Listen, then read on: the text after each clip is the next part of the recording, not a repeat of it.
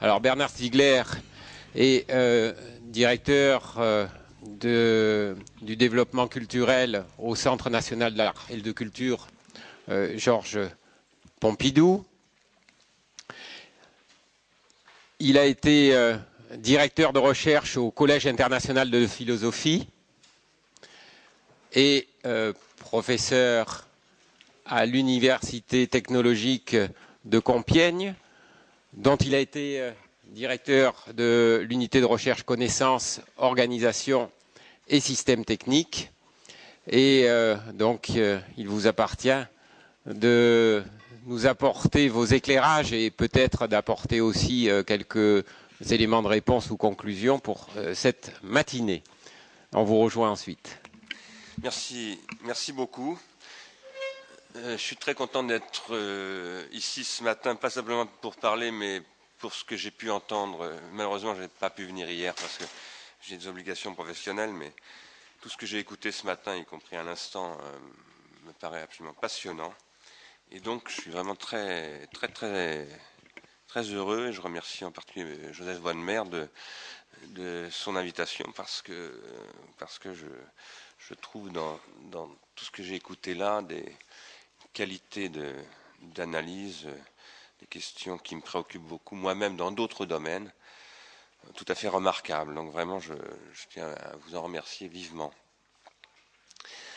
Euh, je voulais aussi, d'autre part, éviter un malentendu. Je suis profondément incompétent dans les sujets dont on m'a demandé de parler, et je souhaite que ce soit clairement acquis. C'est un prérequis à l'écoute de mon intervention, euh, même si j'ai profité de l'enseignement agricole euh, il y a fort longtemps et que j'ai eu l'occasion de suivre des enseignements euh, non pas euh, socioculturels mais de formation euh, faits à des jeunes agriculteurs puisque j'ai été un jeune agriculteur à une époque, d'abord ouvrier agricole et ensuite exploitant. Et, et j'ai appris et je, je me suis beaucoup servi dans la suite, en particulier de ma réflexion sur les systèmes, sur l'articulation entre les systèmes, systèmes techniques, systèmes biologiques, euh, systèmes, appelons ça très rapidement systèmes sociaux, voire systèmes culturels. Je reviendrai sur cette question d'ailleurs. Est-ce que ça existe les systèmes culturels? Euh, cette, cette question qui était liée euh, au, au niveau d'apport euh, d'engrais dans les sols pour que ce soit efficace et à l'équilibre de ces apports, euh, euh, qui m'a été enseigné comme ça, qu'on enseigne dans tous les lycées agricoles, m'a beaucoup finalement euh, apporté à moi culturellement dans mes réflexions. Ensuite, sur toutes sortes de, domaines, en particulier, bien sûr, dans le domaine de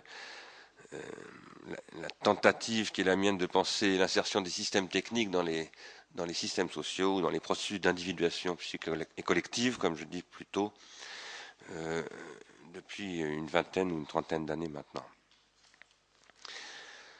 Avant de, de parler de, enfin de, développer mon, mon propos, qui a donc pour titre Prendre soin, qui est un titre qui a, qui a pu surprendre, euh, euh, je voudrais dire que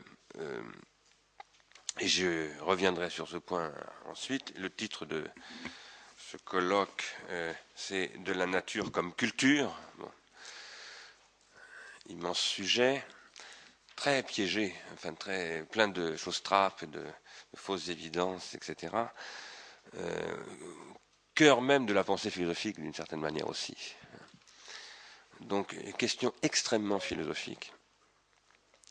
Je, ne m'engagerai pas dans une tentative euh, philosophique de réexplorer cette question. Je l'ai fait dans mes propres travaux, en particulier en m'appuyant sur Rousseau, euh, qui est celui qui, c'est pas c'est pas lui qui, lance la distinction nature-culture, bien sûr, mais c'est celui qui va vraiment l'installer comme une, question, et une question de l'équilibre et du déséquilibre.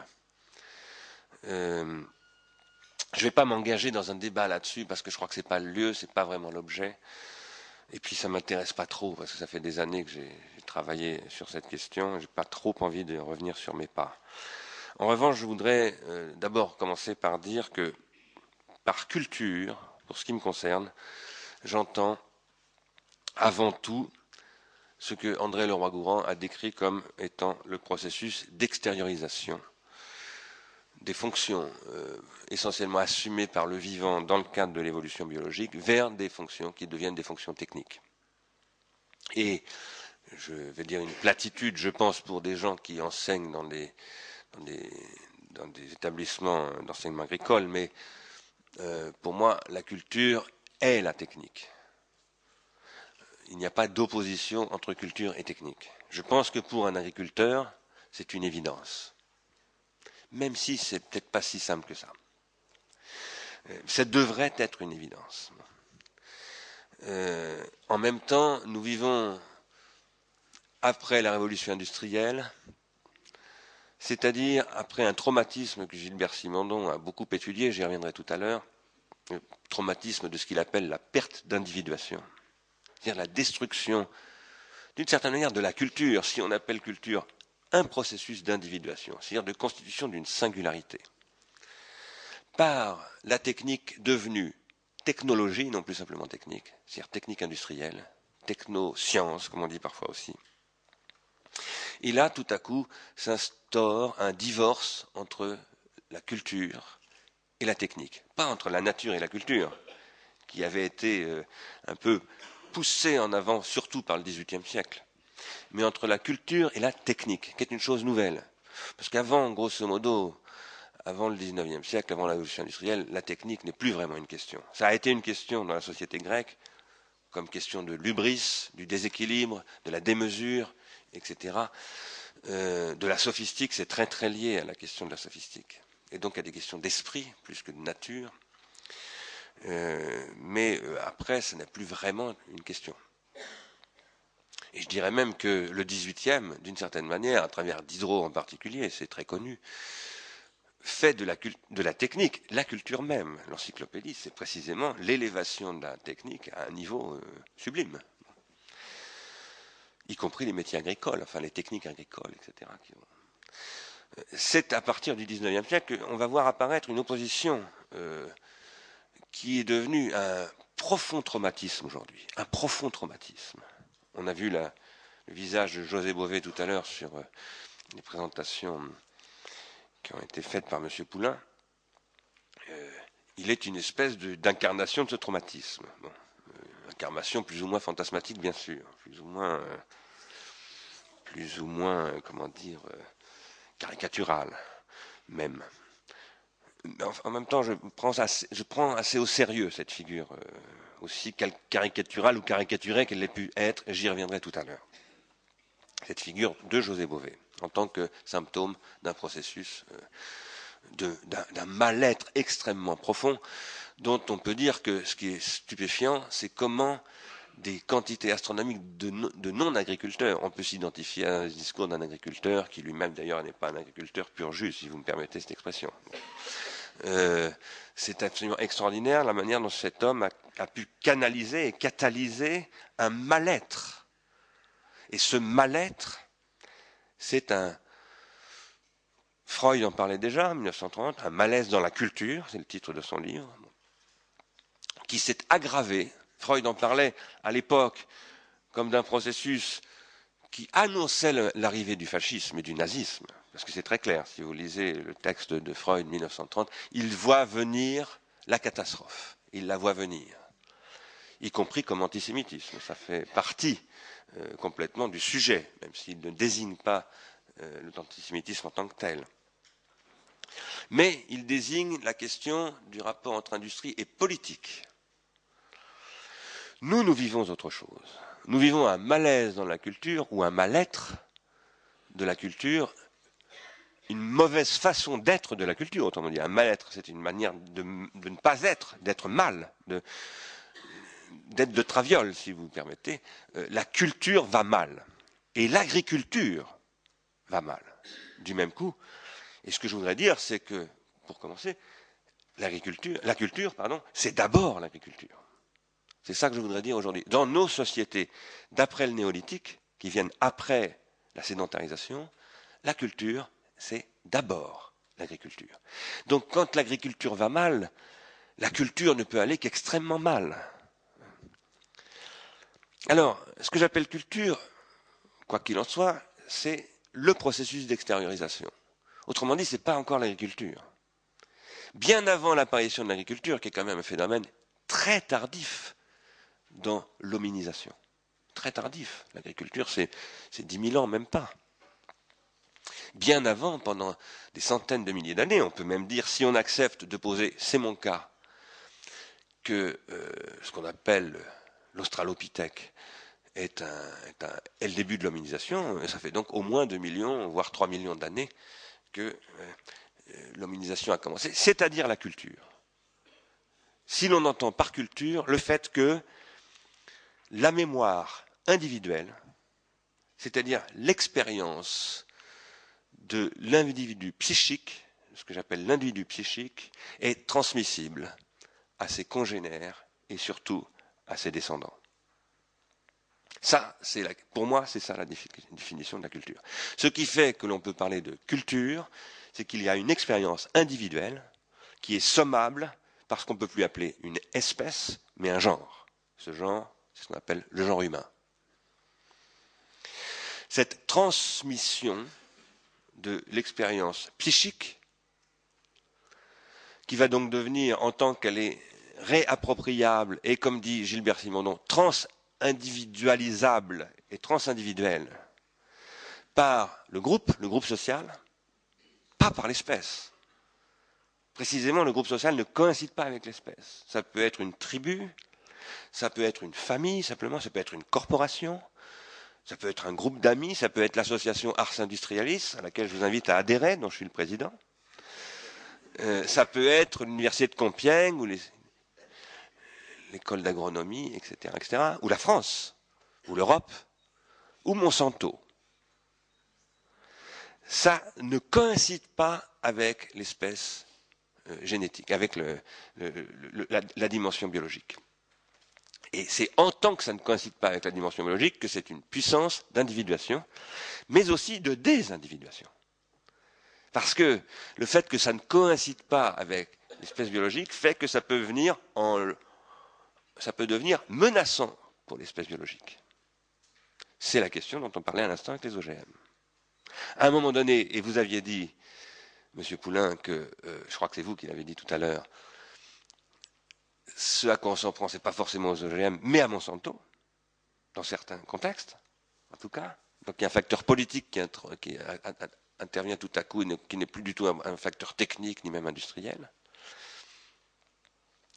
Cette question-là, euh, euh, c'est celle de, à un moment donné, à mon avis, une perte de confiance dans un acteur qui intervient dans le vivant, qui n'est pas légitime pour cette intervention, et qui est susceptible de provoquer des grands déséquilibres dans l'espèce, parce qu'en tant que groupe social qui n'est donc pas homothétique avec l'espèce, il n'a pas la capacité à prendre soin de cette relation compliquée, du déséquilibre qu'il peut y avoir entre un groupe social et une espèce. Alors que l'agriculteur est une figure dans laquelle nous avons confiance à cet égard, spontanément.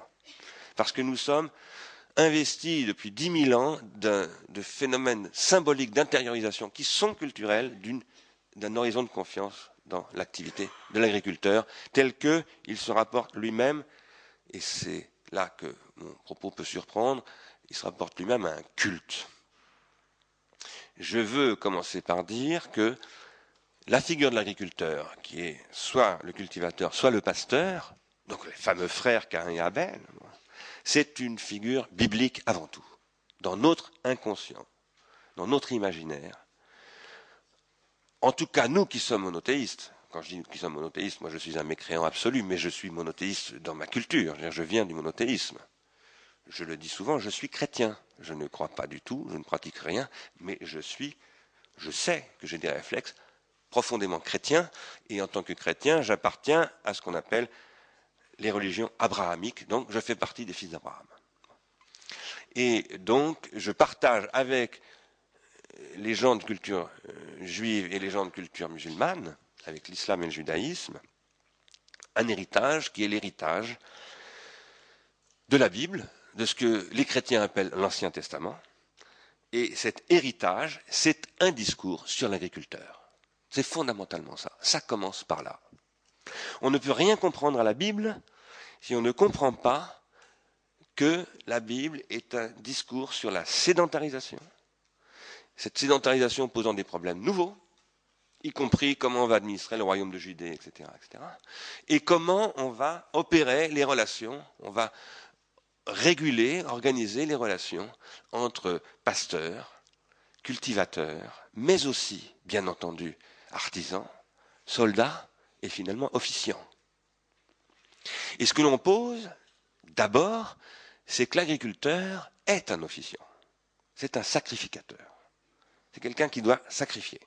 C'est-à-dire quelqu'un qui doit être capable, dans son, le soin qu'il prend aux êtres vivants, puisque finalement c'est de ça dont il est en charge, que ce soit les plantes ou les animaux, et à travers les plantes et les animaux, les autres hommes, il est en responsabilité de cet écart qu'il y a entre l'espèce et le genre, entre l'espèce humaine, c'est-à-dire l'enveloppe biologique, et le genre humain, c'est-à-dire un processus d'individuation, c'est-à-dire de déséquilibration. Alors, ici, une précision, je suis un lecteur de Gilbert Simondon. Et une invitation, je vous invite à lire Gilbert Simondon. Je vous invite à lire Gilbert Simondon, qui est un philosophe méconnu en France encore, très largement méconnu, commence à être connu? Parce qu'il y a des livres qui sont en train de sortir. Je m'enorgueillis d'avoir contribué à le faire connaître, mais celui qui l'a fait connaître en premier, c'est Gilles Deleuze, et ensuite un certain nombre d'autres, dont François Larvel, qui me l'a fait connaître personnellement.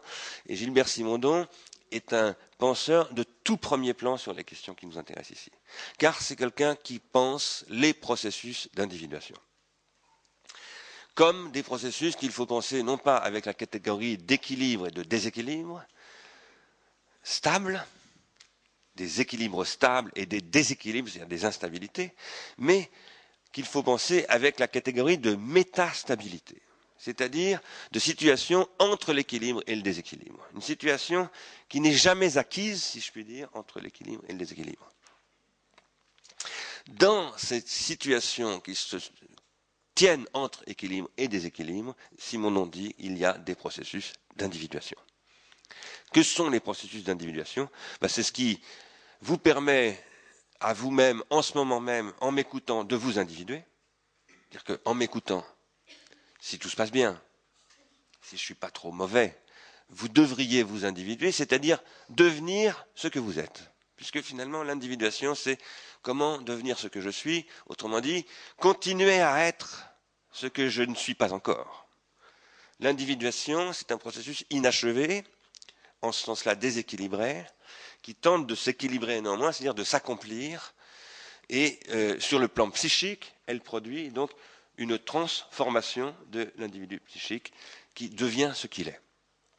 Mais Simondon dit, l'individu psychique devient ce qu'il est, pour autant qu'il se co-individue avec un groupe ou avec des groupes sociaux auxquels il appartient, qui eux-mêmes peuvent être en, ne pas être euh, en, pleinement équivalents. Hein.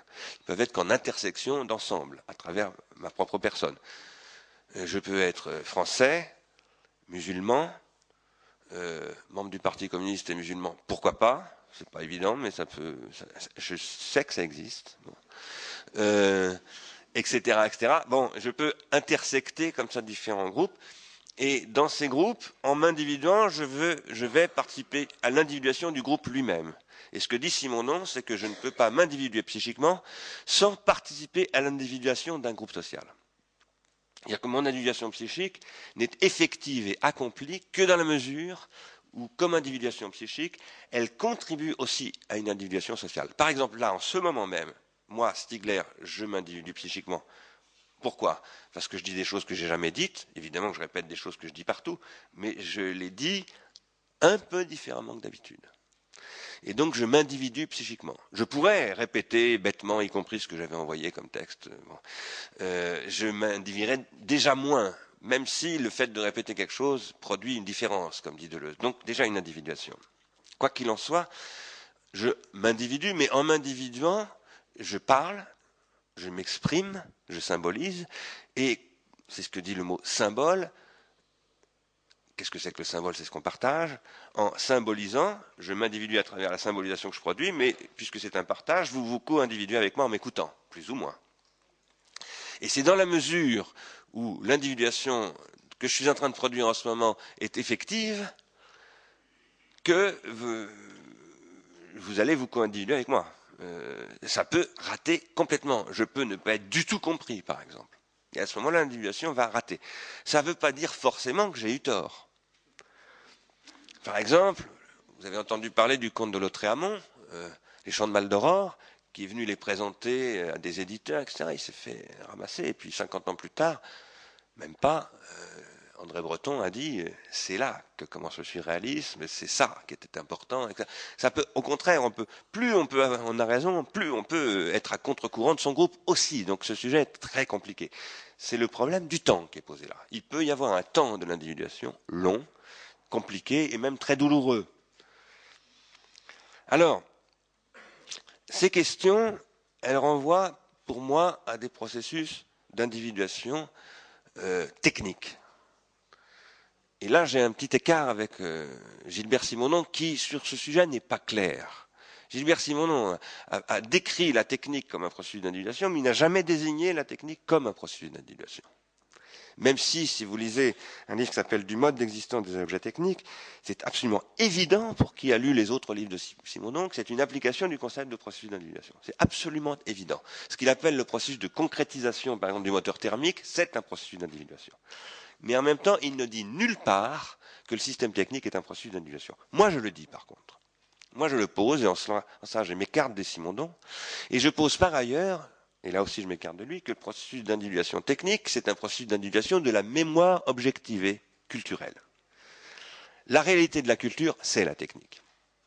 C'est à travers les objets techniques, c'est pour ça que comme le Monnier, l'anthropologue, je suis euh, partisan de l'étude des cultures matérielles, euh, la réalité de la culture, c'est sous forme d'objets techniques, y compris les œuvres d'art. Une œuvre d'art est un objet technique, bien entendu. Une pâte alimentaire est un objet technique. Euh, un, propos, comme celui que je suis en train de vous tenir en ce moment, est aussi un objet technique. Il est produit par des savoir-faire, il, est stabilisé par euh, des, des, systèmes d'enregistrement, des notes que j'ai prises là, un alphabet que j'ai intériorisé, qui existe depuis déjà 3000 euh, ans, etc., etc. Tout ça est intrinsèquement technique. Comment se fait-il qu'on ait pu opposer, et qu'on oppose encore, et je dirais même plus que jamais, la technique et la culture dans ce cas-là? Comment est-ce possible? Eh bien, ça vient du fait que par ailleurs, la technique est d'abord mise au service de ce que j'appelle les subsistances, les comportements de subsistance dont l'alimentation est en tout premier lieu, c'est-à-dire le renouvellement du, niveau calorique, protéique, etc. J'ai besoin de molécules d'eau, j'ai besoin de, toutes sortes de choses en permanence pour lutter contre ma dégradation, c'est-à-dire pour entretenir ma négantropie. Je ne parlerai pas en termes d'entropie, de négantropie aujourd'hui en détail, mais la culture est pour moi d'ailleurs un niveau de négantropie au-dessus de ce que Schrödinger, depuis qu'est-ce que le vivant, avait décrit comme étant processus de la négantropie du vivant. Ce processus-là, qui est la culture, c'est ce qui, évidemment, suppose l'entretien des besoins subsistentiels, c'est clair, et là, il est tout à fait clair que l'agriculteur est le premier fournisseur des subsistances, tout à fait évident. Mais ça ne suffit pas. Ce qui fait qu'il y a un processus d'individuation psychique, collective, et je dirais technique aussi. Donc, c'est pas seulement le plan de ce qui va entretenir les subsistances, mais ce qui va également constituer des existences. Qu'est-ce que sont les existences? Un être vivant, on peut dire, grosso modo, ça peut peut-être se discuter, mais on peut dire grosso modo qu'un être vivant en tout cas un plan de maïs, euh, naturel ou pas, euh, est-ce qu'il y a encore des trucs naturels? Bon, ça c'est une autre question. J'avais envie de parler de ça, bon, euh, parce que moi je suis pas sûr qu'il y ait encore, que cette question de la nature soit. Bon, par exemple, je dis souvent à mes étudiants à l'université de Compiègne que quand je traverse la campagne qui va de Paris à Compiègne, je n'ai pas du tout. Il n'y a rien, il n'y a plus rien de naturel là-dedans. Les vaches, les plantes de betteraves, tout ça. Je, je, j'ai l'impression de traverser la nature, bien sûr, il y a de la verdure, euh, il y a des insectes qui volent, euh, mais en même temps, les betteraves qui sont là, par exemple, sortent de l'université de Compiègne, pour une partie, en tout cas, euh, etc. Bon. Quoi qu'il en soit, là, le vivant, on peut poser, on peut dire un plan de maïs se satisfait des besoins substantiels qu'on va lui apporter, euh, eau, euh, soleil, euh, température, peut-être. Probablement. J'ai tendance à penser comme ça. C'est peut-être plus compliqué quand on va chez les animaux supérieurs, particulièrement chez les singes. Mais simplifions, j'ai beaucoup simplifié dans mon interview. Je, vous demande pardon, il y a beaucoup de spécialistes ici de questions dont je vais parler, dont je ne suis pas spécialiste, et, donc je vais sûrement un petit peu les contrarier, je, je leur demande pardon par avance. Quoi qu'il en soit, il y a des êtres. Il y a des êtres qui ne se tiennent pas simplement sur le plan des subsistances. Et c'est ça le sens d'un livre que je cite très souvent, de Gilles Châtelet, un livre qui a un titre terrible, terrible. Ce titre, c'est Vivre et penser comme des porcs. Il a une antithèse, évidemment. Vivre comme un porc, pourquoi pas? Mais penser comme un porc, ça paraît plus difficile. Il y a plein de gens. Brigitte Bardot vous dira peut-être, mais si, les cochons pensent, bien sûr. Et pourquoi pas? Mais euh, en tout cas, ce qu'on appelle penser en règle générale, on ne pense pas que les porcs pensent. Et pourquoi est-ce qu'il prend le l'exemple du porc? Et pourquoi pas de, l'escargot, de cas étudié euh, Piaget ou bon Eh bien, parce que dans le porc, il y a aussi un comportement qui est, de, qui est une figure de la pulsion, c'est-à-dire de ce qui vraiment, euh, ce qui, ce sait pas se tenir, quoi, hein, se comporter comme un porc, c'est-à-dire c'est vraiment n'avoir aucune éducation. Voilà, ça veut dire aucune éducation. Autrement dit, la pensée ici ne désigne pas chez Châtelet quelque chose qui serait de l'ordre de capacité à maîtriser des formalismes, à produire des algorithmes, à respecter le principe de non-contradiction, tous ces machins-là, bref, ce qu'on appelle l'habitude de la rationalité. Non, la pensée chez Gilles Châtelet, c'est d'abord Appelons ça le raffinement, si vous voulez. Moi, j'appelle ça l'élévation. La capacité à s'élever. Mais dans un sens plus banal, à exister. Et d'ailleurs, exister, ça, indique déjà quelque chose de l'extériorisation, bon, à mon avis, quelque chose qui est l'ordre de l'élévation.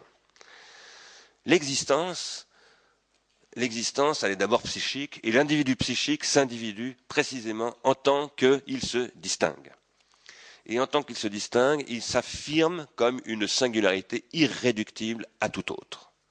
Et en ce sens-là, euh, Nietzsche, qui est une de mes grandes références, euh, pose que euh, à la fin du XIXe siècle, ce qu'il appelle le nihilisme vient menacer fondamentalement les existences, en ce sens où le nihilisme conduit au temps de la grégarité autant du grégarisme, et autant du rabattement sur les subsistances. Nietzsche pose qu'il y a un danger fondamental à travers le nihilisme de nivellement des existences par le plan des subsistances. Et ça, il le voit s'exprimer dans la montée d'une société industrielle, ce qui n'est pas du tout chez Nietzsche, encore moins chez moi si je puis dire, un discours contre l'industrie, pas du tout. Parce que Nietzsche dit au contraire, le devenir est inéluctable, il faut accepter l'industrie, il n'y a pas d'autre possibilité que l'industrie. Mais ça va passer d'abord par une période nihiliste, c'est-à-dire de destruction des existences. Le mot existence ne vient pas de Nietzsche, bien sûr. Nietzsche n'emploie pas le mot existence. C'est plutôt chez des gens comme Hegel ou chez Heidegger qu'on trouve Dasein comme question centrale, pas chez Nietzsche. Mais Nietzsche parle par contre des singularités, parfois de ce qu'il appelle des exceptions dans exception, il y a le ex d'existence. Et c'est ça qui est important. Et cet ex vient aussi de l'extériorisation, qui donne la culture, comme je disais tout à l'heure. Ce processus de constitution d'existence, qui procède de l'extériorisation, c'est-à-dire de la technique, c'est-à-dire de la technique, c'est ça qui est extrêmement important dans ce que j'essaye de dire là. Il suppose la possibilité de se projeter sur ce que j'appelle un autre plan, qui est le plan des consistances et pas simplement des existences. Qu'est-ce que c'est que ce plan des consistances? Quand je dis ça, souvent les Nietzschéens au petit pied, il y en a beaucoup, euh, disent ah là là, ça y est, il nous fait le coup de la transcendance, c'est-à-dire qu'il est en train de justement de, de, faire exactement ce contre quoi Nietzsche se bat, c'est-à-dire de faire réapparaître une figure de la transcendance. Eh bien, moi, je pense d'abord que Nietzsche ne se bat pas contre ça exactement. Le problème de Nietzsche, c'est pas tellement de se battre contre la transcendance, c'est de se battre contre le nihilisme et la réactivité qui peut chercher à réintroduire la transcendance pour être dans la dénégation du processus du nihilisme. Nietzsche dit, quelque part, dans un fragment, qu'il faut croire. Et qu'il faut que le travail du philosophe, celui qui est voué à la recherche de ce que serait la figure du surhomme, c'est d'inventer, il dit, une nouvelle croyance. Ce que Gilles Deleuze, le grand introducteur de Nietzsche en France, dit aussi. Dans un texte qui s'appelle L'image temps, consacré au cinéma, il dit, Deleuze dit, il faut croire en ce monde. Il faut développer dans le monde, c'est-à-dire dans l'immanence, un nouvel horizon de croyance. Cet horizon de croyance, moi, je pose que c'est un objet du désir. Je pose que celui qui croit, croit dans un objet qu'il désire. On ne peut croire que dans ce que l'on désire. Mais à l'inverse, on ne peut désirer que ce en quoi l'on croit. Si on désire un être, par exemple une, femme que l'on rencontre ou un homme que l'on rencontre, si l'on désire euh, devenir mathématicien, si l'on désire euh, transformer le monde dans un parti politique, etc. On produit des objets de désir. Ces objets de désir, par nature, n'existent pas. Je veux dire par là qu'un objet de désir, il n'est désirable que dans la mesure où, pour celui dont il est l'objet, désirant, il est infini. Un objet de désir est strictement infini. Infini au sens où il est incomparable. Si vous désirez un être euh, dont vous tombez amoureux, par exemple, cet être, tout à coup, euh, ça, vous est peut-être arrivé, moi ça m'est arrivé, vous voyez quelqu'un comme ça, puis d'un seul coup, cling, vous tombez amoureux. Et alors cet être-là, d'un seul coup, hop, devient tout à fait différent. Il se met à être entouré d'un halo, et il n'est plus sur le même plan que les autres. Il est plus comparable aux autres. Il devient un objet d'investissement d'une énergie qu'on appelle l'énergie libidinale, et qui va faire qu'on va le projeter sur un autre plan que les choses qui existent. Il ne se contente pas d'exister, il consiste. Les êtres qu'on aime consistent, ils ne font pas qu'exister. Eh bien, il y a des objets d'amour qui sont des objets d'amour sublimés, comme dit Freud. La sublimation, c'est ce qui va projeter un amour, et souvent c'est une c'est du coup euh, une projection de l'amour du plan psychique au plan collectif, ça va devenir un objet d'amour très souvent collectif. Par exemple, Dieu, qui est un objet d'amour. On pourrait discuter, on pourrait me dire, oui, un objet d'amour chez les chrétiens, pas dans le judaïsme. Eh bien, j'en suis pas sûr. En tout cas, mon amour est peut-être sûr d'être trop, trop fort, mais objet de désir, ça c'est certain. Dieu, dans le judaïsme, aussi bien que dans l'islam et le christianisme, c'est un objet de désir. C'est l'objet du désir par excellence, pour une raison très précise, c'est que c'est le père de tous les pères, comme dit la Bible. Et en tant que père de tous les pères, c'est celui qui régit la loi du désir. Il est l'expression, précisément, chez les juifs, de la loi. Dieu, c'est la loi. C'est la figure de la loi. Et cette loi, comme le dit très bien Lacan, c'est la loi du désir. Et cette loi du désir, c'est le nom du Père. Aujourd'hui, nous vivons des, des temps très perturbés, très menaçants, très angoissants, très anxiogènes, parce que nous vivons un processus qui a été décrit il y a déjà plus de 50 ans comme étant un processus de désublimation, c'est-à-dire de destruction des objets du désir collectif, de destruction des consistances, de liquidation, et c'est ça que Nietzsche appelait le nihilisme, de liquidation de toutes les valeurs il n'y a plus de vérité. Il n'y a plus d'ego, de, pardon, il n'y a plus de, surmoi. Il n'y a plus de, choses qui ne soient pas calculables. Donc il n'y a rien sur l'autre plan que tout ce qui est de l'ordre du calculable. Tout est rabattable sur le plan des, subsistances, c'est-à-dire tout peut être transformé en marchandise. Car c'est ça que ça signifie. Ce processus que je décris là en m'appuyant sur Nietzsche, et tout à l'heure je m'appuyais sur Freud, il a aussi été décrit par Marx comme étant le devenir marchandise de toute chose. Autrement dit, le devenir calculable de toute chose. À partir du moment où tout est calculable, tout a un prix, mais paradoxalement, ça veut dire que plus rien n'a de prix. Car, en français, le prix d'une chose renvoie au fait qu'il y a quelque chose qui n'a pas de prix à un moment donné. Et ça, c'est le problème qui se pose à nous aujourd'hui. Il y a un plan qui n'est pas le plan du calculable, le plan des choses qui n'ont pas de prix, autrement dit, qui ne sont pas objectivables, rationalisables, etc. Par exemple, certains plans de l'alimentation dont on parlait tout à l'heure. Autrement dit, ce dont je parle sous le nom des consistances, ce n'est pas simplement les cultes divins, ce n'est pas simplement les sacrifices d'Isaac, etc. Non, c'est tout ce qui renvoie à ce qu'on appelle la culture. Alors, est-ce qu'il faut traiter la culture en tant que telle, ou est-ce qu'il faut dire la culture fait partie du système des subsistances, des existences, des consistances en règle générale, à travers les processus techniques, industriels, le marché? Je laisserai cette question de côté pour le moment, mais dans tous les cas, il y a un plan à désigner en tant que tel qui est bien le plan de la culture. Et je crois qu'aujourd'hui, nous vivons une crise fondamentale de confiance parce qu'il y a un processus de désublimation et que c'est la sublimation qui produit de la confiance. Seule la sublimation peut produire de la confiance. Et cette perte de confiance fait que, je dirais en concluant tout à l'heure, pour moi, on ne peut pas éviter les OGM. En tout cas, que ce soit les OGM ou, disons, la, technologisation du vivant, c'est-à-dire le caractère industriel de, de la production agricole, je ne crois pas qu'on puisse l'éviter.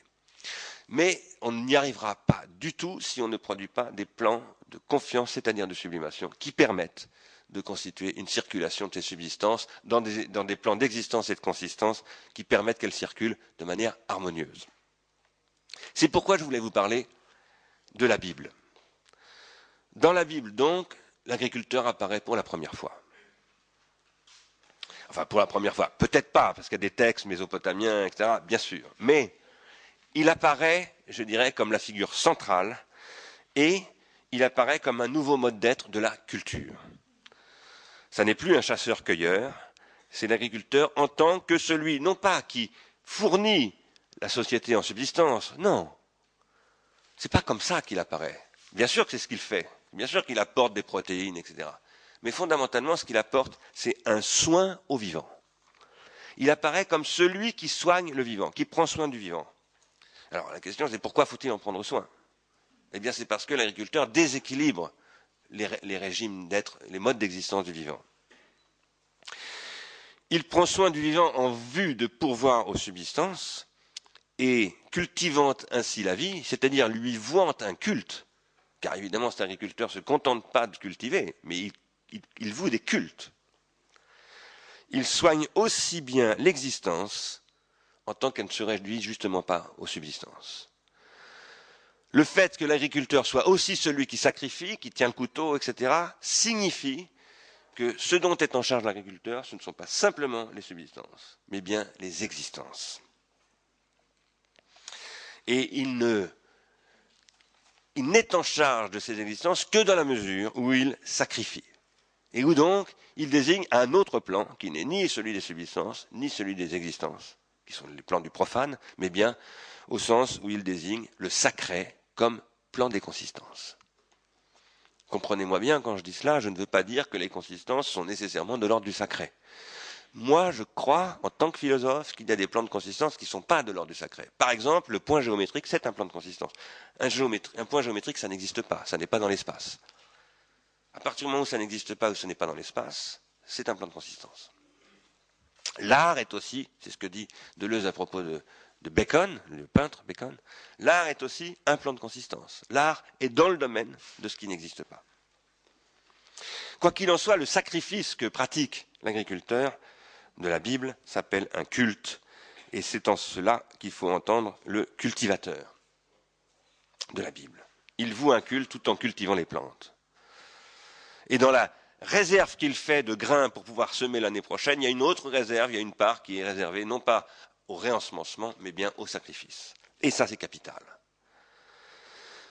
Cette réserve d'un niveau qui est voué à un sacrifice, à une destruction, au sens où on a décrit le potlatch chez les Indiens, etc., c'est la réserve symbolique. Ça appartient à ce que Lévi-Strauss a appelé le signifiant flottant et à toutes ces choses-là. C'est ce qui fait qu'il y a du jeu sur le plan symbolique. Donc cet autre plan, c'est celui de ce qui, de ce qui n'est pas de ce qui ne subsiste pas, de ce qui n'existe pas, mais bien de ce qui consiste et qui, comme consistance, dépasse les subsistances et les existences, et qui constitue au plan symbolique, la condition de ce qui existe. Alors évidemment, dans le monothéisme, on va dire comme père de tous les pères, c'est-à-dire comme origine, au sens où Kant va encore parler d'une théologie rationnelle en disant oui, on peut, on est obligé de poser par la raison qu'il y a une origine du monde et sur le plan cosmologique et le plan théologique, on va poser une condition initiale qu'on va appeler Dieu. Mais là, c'est pas de ça dont je parle. C'est souvent comme ça que les gens euh, disent la nécessité de, ce plan, mais là, c'est pas de ça dont je parle. Ce dont je parle, c'est plutôt avec Freud et avec Lacan, cette nécessité d'un tiers symbolique qui ne se réduit pas à des simples échanges calculables. Et de ce point de vue-là, euh, je dirais, la justice fait partie des consistances. La justice, ça n'existe pas. Nous savons que la justice n'existe pas. De fait, le monde, on peut le dire aujourd'hui, surtout en chiffre absolu, est plus injuste que jamais, malgré tout ce que peut dire l'OMC, euh, euh, l'ONU, euh, tous les hommes politiques, etc. Le monde est plus injuste que jamais, plus injuste que jamais parce que, d'une part, en chiffre absolu, donc, il y a aujourd'hui combien 6, 7 milliards d'habitants sur la planète. Il y en a une quantité astronomique qui est dans des conditions absolument indignes de vie. Je dis pas simplement d'existence, mais même de subsistance. des gens qui sont dans une misère absolue et sur le plan économique, comme il n'y a jamais eu dans l'histoire de l'humanité. Jamais. Donc jamais le monde n'a été aussi injuste. Et en plus, même chez ceux qui ont accès aux subsistances, y compris les gens qu'on appelle les, les, personnes sans domicile fixe à Paris, qui ont accès plus ou moins à des subsistances par rapport aux gens qui sont en ce moment dans certaines parties de l'Afrique. Hein, ils ont de quoi boire, ils ont de quoi manger, malgré tout. ils ont même des tentes, parce que maintenant, un médecin du monde a donné des tentes aux gens pour dormir dans les rues. Bon.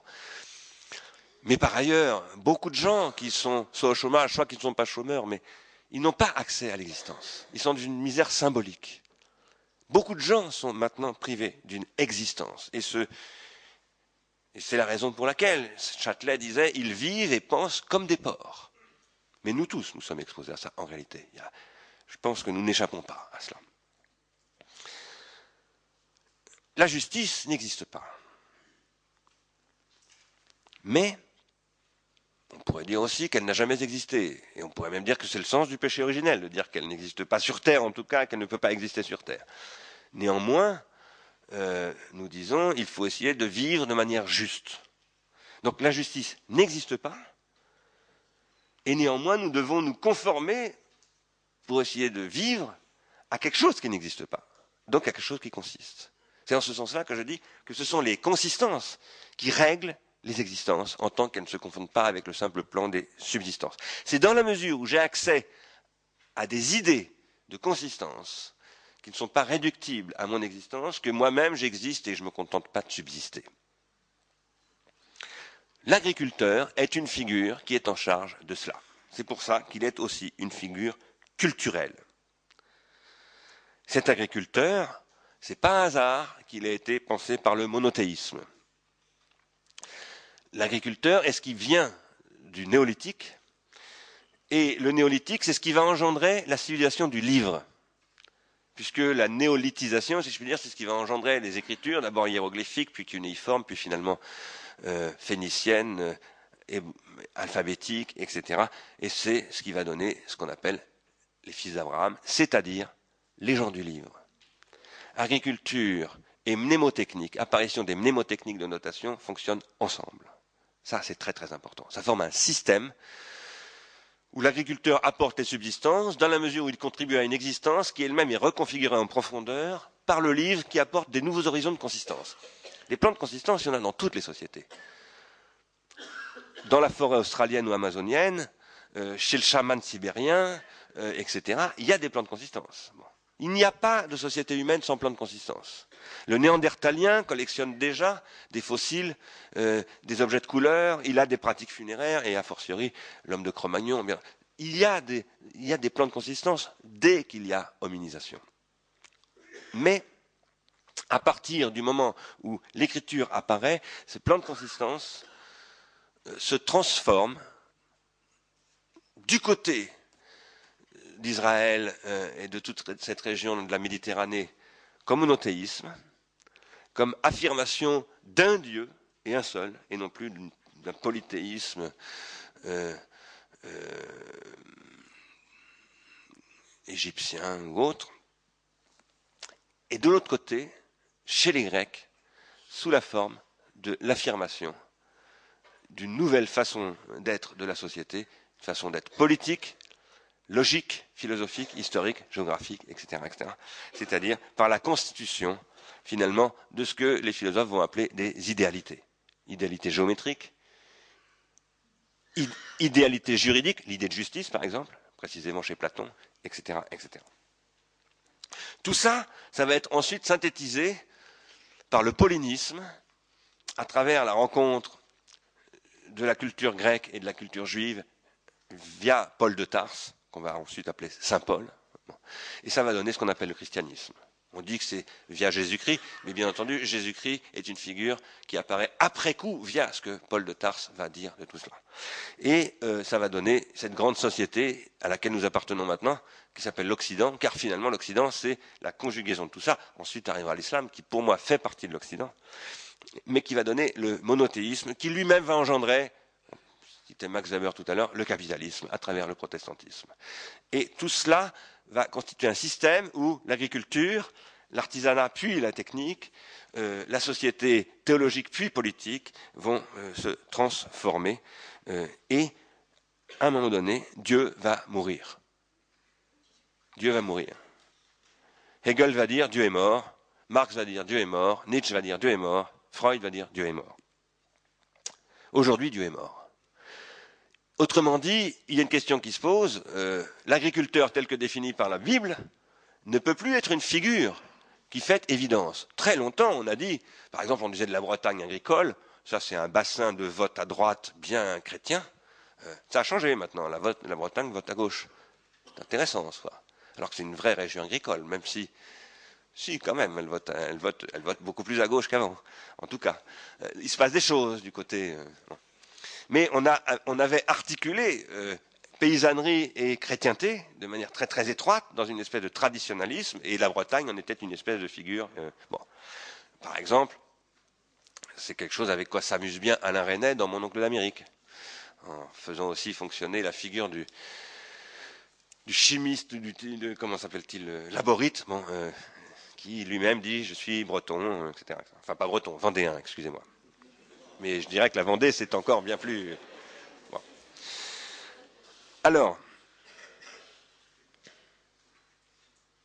je voudrais revenir sur tout ça. Je m'aperçois que l'heure tourne et que j'avance pas beaucoup, donc euh, je voudrais revenir sur tout ça euh, en essayant de maintenant euh, dire pourquoi je crois que l'urgence des questions qui nous animent ici aujourd'hui et qui sont liées, je dirais, aux transformations des modes de production des subsistances par des voies agricoles ou pas d'ailleurs. Mais je parle des subsistances alimentaires d'abord, parce que ce sont les premières subsistances. On veut d'abord manger avant d'avoir chaud, avant enfin boire et manger.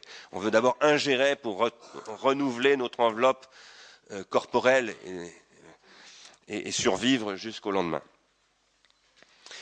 Il y a une situation, à mon avis aujourd'hui, tout à fait nouvelle de discrédit quant aux horizons et aux modes de production des subsistances, qui est tout à fait nouvelle, parce que les subsistances relevant du biologique et du vivant sont passées du monde des techniques au monde des technologies.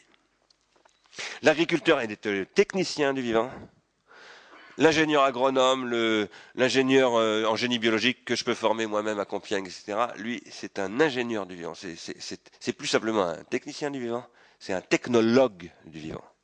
Et c'est donc quelqu'un qui régit rationnellement, calculatoirement des processus. Et qui socialise via le marketing.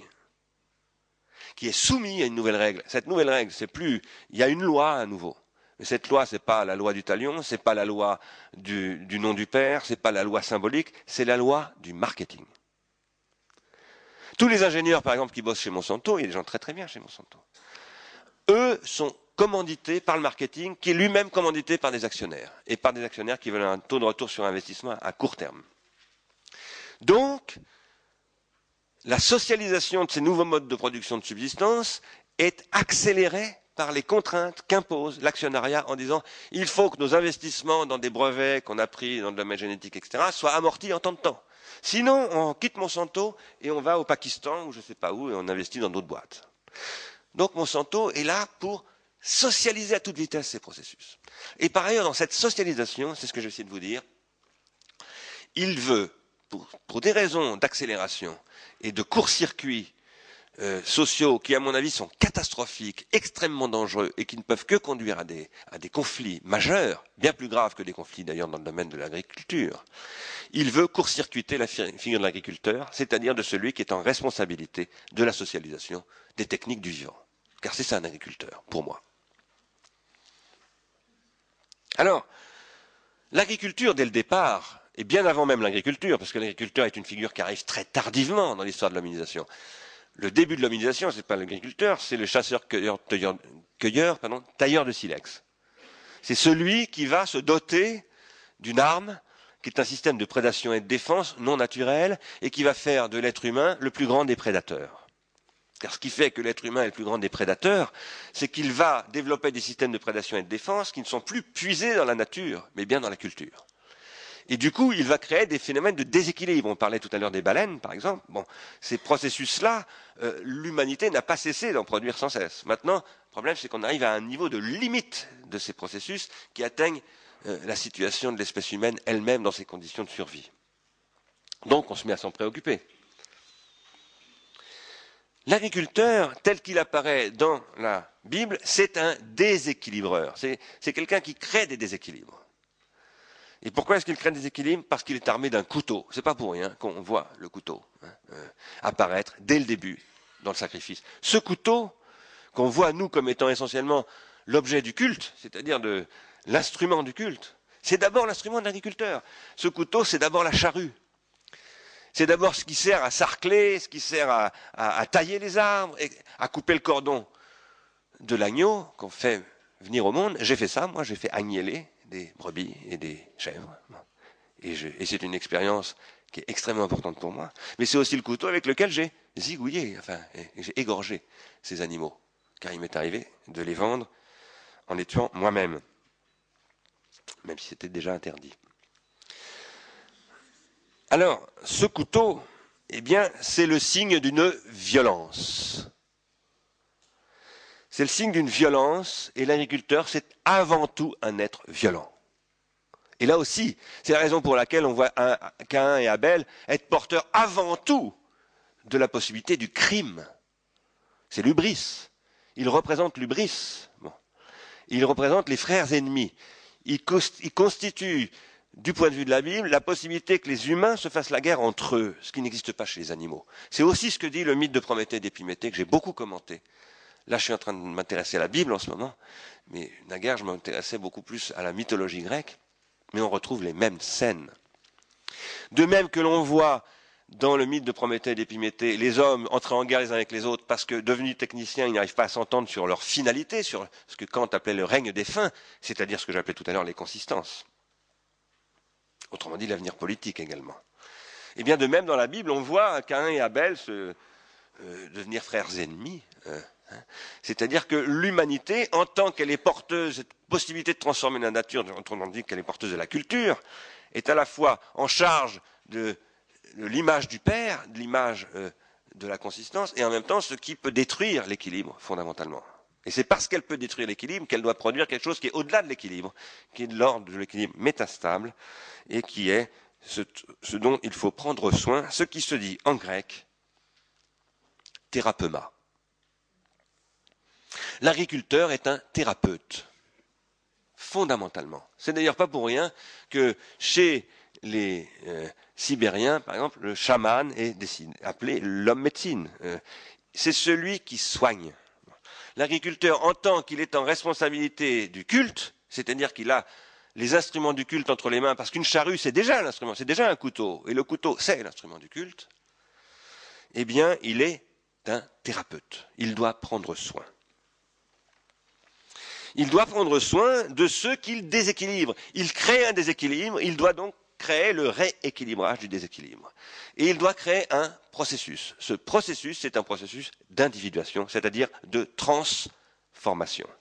L'agriculteur n'est pas simplement un reproducteur, il ne se contente pas de faire que les céréales se reproduisent, le riz se reproduise, que les agneaux se reproduisent, etc. Non, il transforme le vivant. Bien sûr, il faut attendre Darwin pour prendre conscience du fait qu'il transforme le vivant. C'est-à-dire pour en avoir une théorie, pour... mais il le sait bien avant. Tous les agriculteurs savent euh, qu'est-ce que c'est que quand on dit ah le beau culard euh, là euh, que me présente le maquignon, etc. Je sais bien qu'il y a des y a des processus de sélection, etc. Il sélectionne, autrement dit. C'est un sélecteur. Et en tant qu'il sélectionne, il est en charge d'un art de sélectionner. Il détient un savoir-faire. Ce savoir-faire est un art, c'est l'art de vivre. C'est un art de vivre. C'est un art du vivant, qui peut devenir parfois un art du bon vivant. Mais cet art, on sait bien que les agriculteurs accordent une grande importance à la bonne chair, comme on dit. Hein. c'est très très important. Chez les agriculteurs, la bonne chair, c'est pas du tout comme chez les bourgeois. Ça n'a pas du tout le même sens. Moi, étant, ayant des théories agricoles, j'ai participé à des festins de fenaison ou de choses comme ça, absolument. C'était vraiment des scènes de potlatch. Bon. Ça a évidemment un sens tout autre que la pratique du bon vivant, de la bonne chair, euh, du quartier bourgeois qui apparaît au XVIIIe ou XIXe siècle. Quoi qu'il en soit, l'agriculteur est en charge d'une tempérance aussi et d'une sublimation. En tant qu'il est la figure d'un culte et qu'il va effectivement à l'église, qu'il voue des cultes, maintenant les agriculteurs sont largement déchristianisés, mais jusqu'à il y a très peu de temps c'était quasiment inconcevable. Moi-même, quand j'étais, c'était dans les années 70 que j'étais ouvrier agricole, les agriculteurs déchristianisés, il y en avait, ils étaient communistes. Mais ils étaient dans un discours très construit sur cette déchristianisation. Ce n'était pas du tout comme ça par hasard qu'ils étaient déchristianisés. Ils étaient membres du, comment on appelle ça, le MODEF Le, le, le MODEF. C'est pas le MEDEF, le MODEF. Très longtemps, l'agriculteur a été porteur de cette donc, responsabilité de la sublimation et euh, il est capital ici de bien comprendre que par ailleurs l'agriculteur apparaît en même temps que la ville apparaît. On a très souvent dit le culte est dans la ville. Évidemment, parce que le palais est dans la ville, autour du palais sont les scribes, les scribes sont des prêtres, etc. Et donc les officiants sont dans la ville. C'est tout à fait vrai. Mais, d'abord, la ville n'apparaît comme dans la mesure où la campagne apparaît. Euh, c'est une la palissade un peu idiote, mais euh, je veux dire par là que l'apparition de l'urbanisation, c'est l'apparition de la ruralisation. C'est le même processus. Donc quand on oppose les deux, c'est complètement idiot. Et c'est dans la mesure où les agriculteurs se constituent en tant que vouant des cultes que les curés, qui sont en charge de la coura, c'est-à-dire du soin, puisque coura veut dire soin, sont eux-mêmes des espèces de méta-agriculteurs. On les appelle des pasteurs. Ce sont des agriculteurs en charge des agriculteurs, si je puis dire. C'est-à-dire qu'ils veillent à ce que les agriculteurs vouent un culte conformément aux Écritures, alors que souvent les agriculteurs ne savent pas lire eux-mêmes pendant très longtemps, jusqu'à ce que Jules Ferry apparaisse et dise il faut qu'ils apprennent à lire. Et là, les, agriculteurs vont dire oui, mais les mômes ne peuvent pas aller à l'école parce qu'il faut qu'ils s'occupent de, de, faner le, foin, etc. Où est-ce que je veux en venir? Je veux en venir à, ce fait que, parce que il faut vraiment que je suis toujours pas, pas beaucoup avancé dans mon propos. Euh, il faudrait que j'en revienne au fait l'agriculteur est en charge d'un processus d'élévation que l'on met souvent du côté de la, ville, de la civilité. On dit l'élévation, les choses élevées, etc. C'est à la ville que ça se trouve. C'est par exemple l'élévation de Notre-Dame. Non, mais l'élévation commence chez l'agriculteur. Et d'abord parce que l'agriculteur, c'est un éleveur. Il élève des plantes, il élève des animaux. En l'occurrence, il élève aussi ses enfants. Et évidemment, c'est une façon rustique d'élever. C'est pas pour rien qu'on parle de rusticité des agriculteurs, parce qu'il a un rapport à la rusticité des subsistances, c'est-à-dire à, un certain à ce qu'on a appelé tout à l'heure des contraintes. Il pilote des contraintes de ce point de vue-là. Il a un rapport au pilotage des contraintes qui fait qu'il est forcément rustique. Il ne peut pas être autrement. Y compris un peu grossier de ce point de vue-là. Parce qu'il ne peut pas voir les choses comme celui qui est lointain, qui est loin par rapport aux choses du vivant, etc. Mais il a un rapport savant à cela et en fait très subtil.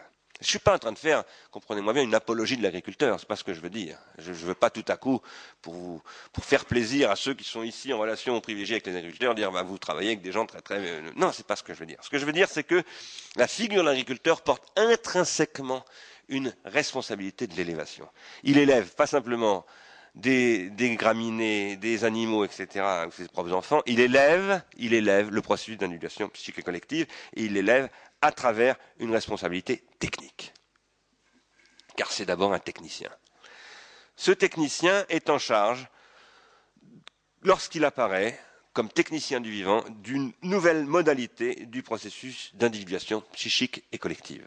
Ce qui apparaît avec la sédentarisation et donc le passage du chasseur-cueilleur à l'agriculteur, c'est une nouvelle modalité de l'individuation psychique et collective. Cette nouvelle modalité consiste dans une territorialisation.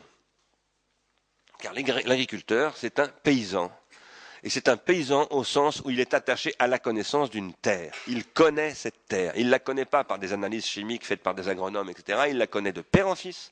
Il a une expérience qui lui a été transmise de génération en génération. Et il a la responsabilité locale et territoriale de systèmes biologiques, géographiques, géographie physique, géographie humaine, mais aussi par là de systèmes techniques, économiques, politiques, linguistiques, religieux, familiaux, etc il est le point d'articulation entre la Terre telle qu'elle est en tant que biosphère, un système, ce qu'on appelle un écosystème, et d'autre part, la technique, et à travers la technique, tout ce qui accompagne la technique, le social si vous préférez, donc l'économie, le droit, etc. Quel meilleur juriste spontané que les agriculteurs? C'est extraordinaire à quel point les, agriculteurs connaissent bien les questions de droit qui concernent leur territoire. Hein. pas, quand on regarde de près, ce sont des gens qui ont une connaissance de l'implantation de tous les systèmes sociaux là où ils sont extrêmement précise. Cela étant, euh, l'agriculteur apparaît en même temps que l'artisan, le prêtre et le soldat. Et ces différents rôles sociaux que sont l'agriculteur, l'artisan, le prêtre et le soldat, sachant que l'agriculteur est toujours un peu artisan, pendant très longtemps il y a des forges dans les fermes, maintenant il n'y en a plus, mais, euh, mais il est, c'est quand même une nouvelle division du travail, c'est même la division du travail qui apparaît en tant que telle avec l'agriculteur, c'est très très important cet aspect des choses, j'aurais pas le temps de développer, mais euh, c'est dans une relation fondamentale à ce qui est commun, qui constitue un socle commun à ces quatre figures, l'agriculteur, l'artisan, le prêtre, le soldat, à savoir le système technique. Un soldat maîtrise le système technique sous l'angle d'un certain usage guerrier de ce système technique, un artisan, évidemment, produit ce système technique, le maîtrise lui-même en tant qu'il a des outils qui lui servent à faire d'autres outils. Et un prêtre aussi, il maîtrise ce système technique, mais du côté, du, côté mnémotechnique du système technique. Le prêtre, c'est celui qui maîtrise les mnémotechniques, l'écriture, la Bible, euh, toutes ces choses-là, qui sont les techniques de l'esprit. Alors, le système technique, il est apparu il y a grosso modo 3 millions d'années, ce qu'on appelle le système technique pourrait discuter. Il y a des gens qui m'ont souvent dit, mais il y a des techniques chez les animaux, etc. Oui, oui, oui, je ne discute pas de ça. Mais il y a un moment où le système technique devient le régulateur. Qui est de la technique bien avant le système technique, c'est évident. Ce qui n'est pas évident en revanche, c'est quand est-ce que le système technique prend la main du processus de transformation. Je dis de transformation formation, parce que l'agriculteur transforme, disais-je tout à l'heure, et finalement, l'histoire de l'humanité, c'est l'histoire d'un processus de transformation, qui n'est plus soumis aux règles génétiques de la transformation, mais bien à des règles techniques de la transformation. Ce processus-là, où tout à coup le système technique prend le pas sur le système biologique, il commence il y a trois millions d'années. Il se stabilise tardivement. Ce processus qui fait que tout à coup euh, le système biologique n'a pratiquement plus d'impact direct sur la transformation. C'est toujours un jeu de contraintes, comme vous le disiez tout à l'heure, mais c'est plus ce qui pilote la chose. C'est tardif, si en tout cas on en croit le roi c'est Néandertal, c'est-à-dire il y a 300 000 ans. Pourquoi Néandertal? Parce qu'avec Néandertal, l'hominisation, sur le plan euh, des fonctions euh, fondamentales de l'être humain, est terminée. Il n'y a plus de transformation majeure en particulier au niveau du cortex. Le cortex se déploie jusqu'à Néandertal, mais à partir de Néandertal, il n'y a plus de corticalisation. Elle est achevée. Après, il y a des subcorticalisations qui vont se produire, mais ça, c'est tout à fait autre chose. Ce processus-là va conduire ensuite à la sédentarisation. Et avec la sédentarisation à l'apparition de nouvelles techniques qui sont des techniques de mémorisation en tant que telles. Cela dit, la technique est intrinsèquement une technique de mémorisation. J'ai beaucoup développé cela dans un concept que j'ai fabriqué il y a 20 ans maintenant, qui s'appelle le concept d'épiphylogenèse, que j'ai produit en m'appuyant sur des termes employés par François Jacob dans un livre de vulgarisation qui s'appelle La logique du vivant, où il parle de l'épiphylogénèse et de la phylogénèse, pardon, de l'épigenèse et de la phylogénèse, où il dit l'épigenèse, c'est comme oncogenèse, comme ontogenèse, comme etc., comme embryogenèse. Je rentre pas dans les détails ici. Je sais qu'il y a des gens très spécialisés dans ces domaines, ce n'est pas mon cas. Mais, grosso modo, l'épigenèse, c'est ce qui contribue à l'individuation de l'individu psychique et de l'individu euh, vivant. Tandis que la phylogénèse, c'est ce qui contribue à l'individuation de l'espèce vivante. Et donc de ce qu'on appelle l'enveloppe génétique. Jacob avait dit en 1969, ça a été publié en 1971, euh, nous avons, nous, biologistes moléculaires, fondé la théorie darwinienne qui n'était qu'une théorie empirique, en réalité, qui n'était pas fondée sur le plan scientifique.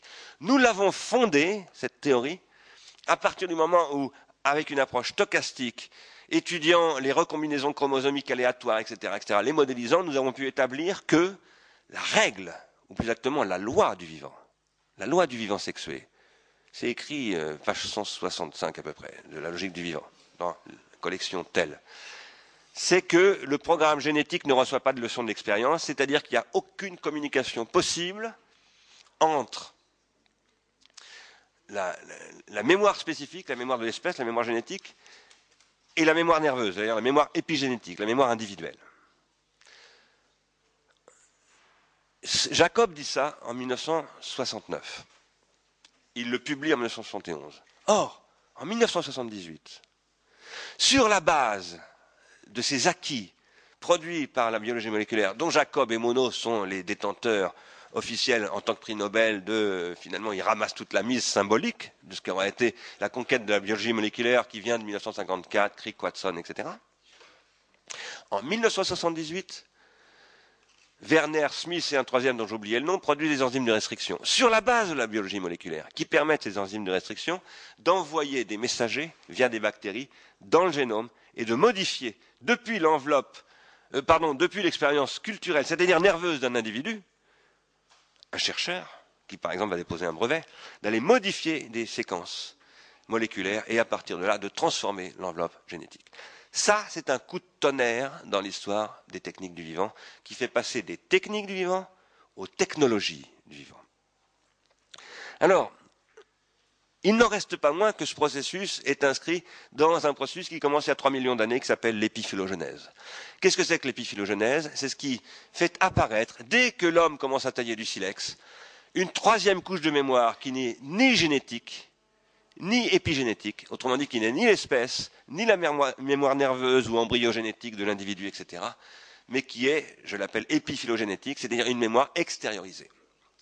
Et cette mémoire extériorisée, c'est la mémoire d'abord telle qu'elle se conforme dans des outils, des outils qui sont un silex taillé par exemple, et ce silex, en tant que je le récupère, que ce soit comme homme préhistorique ou comme archéologue, dedans je peux lire des choses, je peux l'interpréter, je peux me le réapproprier, et je peux donc hériter de l'expérience de celui qui l'a taillé. Tout à coup, par conséquent, l'expérience individuelle devient transmissible de génération en génération, y compris à travers, par exemple, des roses, celles qui viennent euh, d'Irak, enfin de, ce pays qui est maintenant euh, occupé et détruit euh, totalement par des barbares que nous sommes, que nous sommes.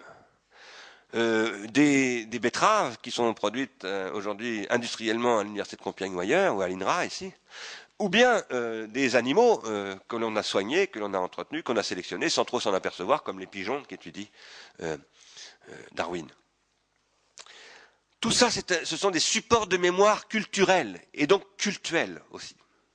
Et ces supports de mémoire culturels et cultuels, subitement, avec la sédentarisation, viennent s'y ajouter des mnémotechniques, c'est-à-dire des, techniques qui sont faites pour garder la mémoire. Une charrue n'est pas faite pour garder la mémoire, un couteau n'est pas fait pour garder la mémoire, un silex taillé n'est pas fait pour garder la mémoire. Ils sont faits pour découper, pour retourner la terre, etc. En revanche, l'écriture est faite pour garder la mémoire. Et ça, c'est ce qui va passer entre les mains du prêtre qui va faire ou de l'officiant, disons, qui va faire système avec l'agriculteur, qui est lui-même en charge de culte, et un dispositif va se développer qu'on va appeler justement la culture, qu'on va appeler en tant que telle la culture, et qu'on va opposer plus tard à la nature.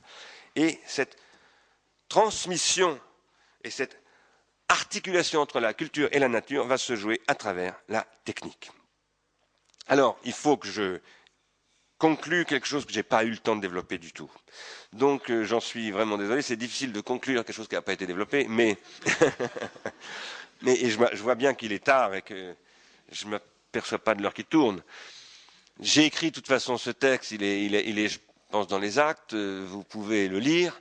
Euh, bon, je voulais évidemment, c'était une trame sur laquelle je voulais développer des choses que je n'aurais pas eu le temps de développer, mais ce que je voudrais dire, ce que je voudrais dire, pour conclure donc, et je me permets de vous dire que si vous souhaitez en savoir plus, vous pourrez de toute façon lire le texte.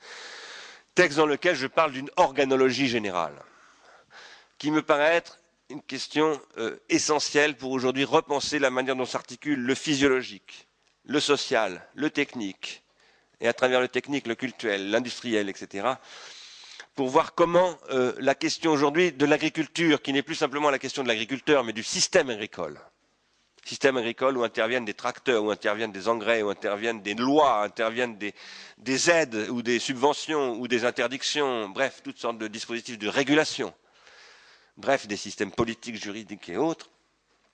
Tout cela doit être pensé en mobilisant un concept, selon moi, en tout cas, c'est le concept de ce que j'appelle une organologie générale. Qu'est-ce que c'est que l'organologie générale? J'en ai développé la théorie dans un livre qui s'appelle La catastrophe du sensible, la catastrophe fait du sensible, parce que j'emploie le mot dans son sens grec. L'organologie générale, c'est ce qui essaye de penser l'articulation entre les organes du vivant, que ce soit le pédoncule d'un végétal, euh, mes mandibules qui mâchent, qui parlent, qui sont multifonctionnel, etc. Bref, les organes d'un être vivant, qu'il soit végétal, animal ou humain, les organes techniques dont seuls les êtres humains sont dotés, mais qui sont aussi des organes, et qui font système avec les organes du vivant. Par exemple, mon œil, moi, fonctionne à travers ses lunettes, et pas simplement à travers ses lunettes, à travers les appareils de production du cinéma, à travers la télévision, etc. Tout ça est couplé. Mon œil, par exemple, fonctionne avec tout ce que j'ai appris à l'école pour apprendre à lire, à dessiner, etc. Autrement dit, mon œil est piloté par ma main en grande partie, et ma main par mon œil. Tout ça, ce sont des systèmes internes physiologiques qui sont culturalisés, qui ont intériorisé quoi? Des pratiques d'organes artificiels. Ces organes sont des silex taillés, des charrues, des bibles, euh, ou encore d'autres choses, des ordinateurs, etc., etc. Et puis il y a un troisième plan qui est le plan des organisations sociales. Dans les trois cas, physiologiques, techniques et sociales, la question qui relie tout ça, c'est comment des organes se constituent et des organisations s'articulent pour faire un système un système qui est en fait un processus d'individuation psychique et collective, et se mettent en œuvre au service d'une individuation, c'est-à-dire d'une production de singularité, de négantropie, d'individus toujours nouveaux, d'une nouveauté qui fait que tout ça produit du désir. Tout ça ne peut fonctionner que si ça produit du désir. Alors un désir qui, contrairement à ce qu'on a pu dire parfois, n'est pas la sexualité. Vous avez évoqué Freud tout à l'heure, enfin je sais pas, je crois que c'est vous. Bon, c'est évidemment euh, Freud qui le premier a dit que le désir était basé sur la sexualité. Mais le désir, c'est pas la sexualité. Parce que la sexualité, elle existe chez les escargots, elle existe chez les, dans le maïs même, elle existe euh, pas dans tout le vivant, mais dans une très grande partie du vivant. Et il n'y a pas de désir chez ces êtres-là. Il y a des pulsions. Il y a des pulsions de survie les instincts de conservation, comme on les appelle, etc. Des moments où, subitement, bah, par exemple, le mâle euh, est prêt à se battre avec un autre mâle, alors là, il dépasse l'instinct de conservation. Est-ce qu'il se met tout à coup au service de l'espèce pour cette lutte pour la vie? Bon, il n'est plus dans l'instinct de conservation, mais il n'est pas encore dans le désir. C'est pas du désir. De... Qu'est-ce que c'est que le désir? C'est ce qui va techniquement transformer euh, la pulsion sexuelle en sublimation y compris une sublimation qui peut s'appeler l'amour, c'est une relation sexuelle, mais une relation qui n'est pas seulement sexuelle, qui n'est pas pulsionnelle, qui est, comme on dit, éduquée, élevée, raffinée, appelez ça comme vous voulez, qui conduit à ce que j'appelle une culture, qui passe éventuellement par des cultes religieux ou pas. Les cultes religieux, eux, servent à tempérer finalement l'ardeur du désir pour obliger la socialisation de ce désir et faire des familles, faire des clans, faire des tribus constituées de l'individuation sociale et pas simplement psychique, d'individuation collective, selon des méthodes qui sont les méthodes de la thérapeutique religieuse. Mais le chaman, c'est une autre thérapeutique. Le chasseur-cueilleur a ses propres thérapeutiques, il prend soin de la forêt, etc. Et aujourd'hui, la question c'est où est la thérapeutique industrielle? Est-ce que nous pouvons faire confiance au marketing pour produire une thérapeutique? Je dis clairement et violemment non. Absolument non. Et c'est là que nous pouvons avoir peur de Monsanto, en effet. Qu'est-ce que c'est que Monsanto? Pourquoi est-ce que José Bové s'en prend à Monsanto? Je ne dirais pas si j'approuve ou pas ce que fait José Bové, je m'en suis exprimé ailleurs, je l'ai écrit dans un livre. Mais je veux dire quand il détruit des champs transgéniques, etc., etc., ou quand il fout le feu à des McDonald's. J'aurais tendance à dire qu'il faut toujours respecter la loi. Aujourd'hui, je pense ça, après avoir beaucoup réfléchi à la question. Mais je pense que lorsque José Bové fout le feu à un McDonald's ou détruit des plantes transgéniques, il le fait tout comme les canuts de Lyon mettaient les métiers à tisser dans le Rhône, en disant Je ne veux pas devenir un prolétaire. Qu'est-ce qu'un prolétaire? C'est quelqu'un qui n'a plus de savoir. Karl Marx l'a clairement dit, malheureusement les partis communistes, tous les partis communistes l'ont oublié. Le prolétaire, ce n'est pas du tout l'homme paupérisé. Il se trouve que la paupérisation est induite par la prolétarisation, mais à cause de la prolétarisation, ce n'est pas du tout la paupérisation, c'est le contraire. C'est la prolétarisation qui produit la paupérisation. Qu'est-ce que c'est que la prolétarisation? C'est la perte de savoir. Et prolétaire, c'est très explicitement écrit dans le manifeste du Parti communiste de Karl Marx et de Friedrich Engels, prolétaire celui dont le savoir est passé dans la machine et qui n'a plus aucune responsabilité sur les biens qu'il produit. Devenu un esclave. Un esclave au sens où esclave ici, c'est celui qui n'est qu'une force de travail, qui n'a plus qu'une chose euh, possible à produire, c'est sa force de travail sur le marché du travail. C'est ça un prolétaire. De ce point de vue-là, lorsque José Bové ou d'autres, par exemple les Indiens du Pendjab qui disent on ne veut pas des semences transgéniques de riz, qui vont détruire tous nos écosystèmes, toutes nos économies vivrières, etc., etc., nécessairement.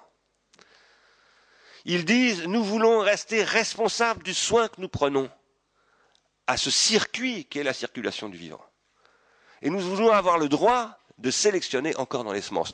Pourquoi pas avec des ingénieurs? C'est déjà le cas depuis très longtemps en France, dans les pays industriels. Ça fait très longtemps que l'agronomie, qui est donc la science industrielle de l'agriculture, a créé des couplages entre les agriculteurs, les vétérinaires, les agronomes. Moi-même, quand j'étais agriculteur, je travaillais avec un vétérinaire, etc. J'avais vu des agronomes. Mais la question, c'est est-ce que l'agriculteur est désaffecté du circuit de production du vivant? Désaffecté, ça veut dire qu'il n'a plus d'affect, il sait plus ce que c'est que la vie, parce qu'elle n'existe plus. C'est plus une vie à proprement parler. Une semence, comme la semence Terminator, n'est plus une semence vivante à proprement parler. On ne peut plus dire ça. Elle n'est plus dans le circuit de la vie, en tout cas, dont l'agriculteur pouvait prendre soin. Et est-ce qu'il n'est pas désaffecté au sens où on parle d'usine désaffectée? Est-ce qu'il ne devient pas une friche sociale, comme on parle de friche industrielle, une friche humaine à qui on va dire bon bah tiens, occupe-toi, c'est un franchisé. Tiens, je vais te franchiser Monsanto sur le maïs. Je te donne une franchise. Tout comme lui a eu une franchise McDonald's où on lui dit euh, signez le contrat, vous respectez ce que les gens de McDonald's appellent la Bible. C'est-à-dire, il faut faire les, faut servir les trucs comme ça, il faut acheter les, les, sandwichs, etc., etc., De la même manière, on va dire à l'agriculteur, il faut, euh, c'est comme ça, il faut prendre telle semence, tel produit euh, insecticide c'est comme ça, c'est pas autrement. Vous la fermez, vous n'avez plus droit, vous n'avez plus voix au chapitre parce que vous ne savez plus rien. C'est nous le savoir maintenant. C'est le savoir technoscientifique. Ce savoir, je m'arrête vraiment. Là, euh, je dirais que ce savoir détruit, cette perte de savoir induit une perte de saveur, y compris des aliments. Ça, les consommateurs le savent, les agriculteurs aussi, et même les distributeurs le savent. Aujourd'hui, on a trois fonctions qui existaient avant, qui étaient euh, l'artisan, le commerçant et l'agriculteur, qui travaillent ensemble, étroitement. Ces trois fonctions sont prolétarisées.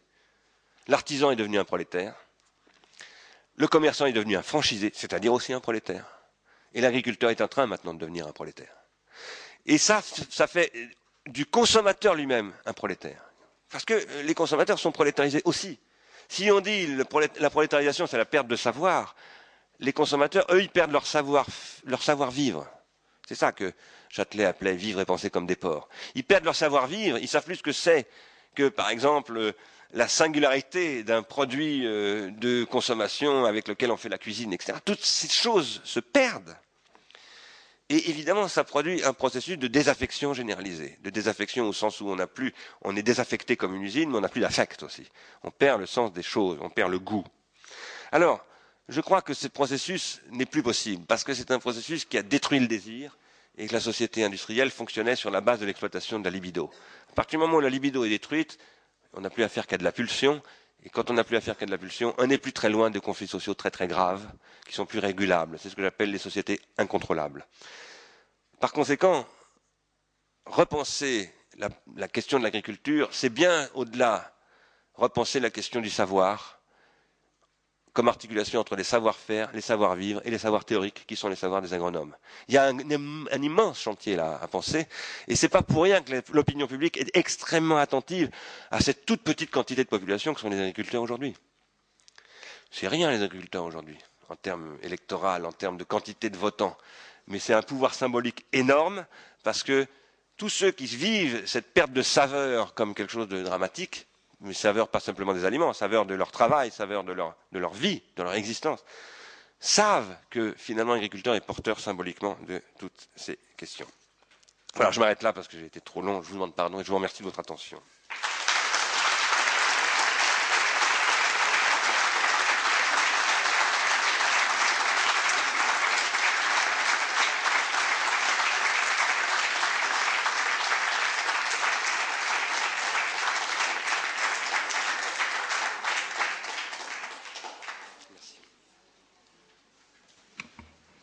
Merci Bernard Stiegler à l'agriculteur euh, d'avoir euh, nourri aussi richement nos questions et répondu avec euh, finalement autant de largeur de vue à la question qui avait été posée tout à l'heure concernant la culture comme pilier du développement durable et bien plus largement.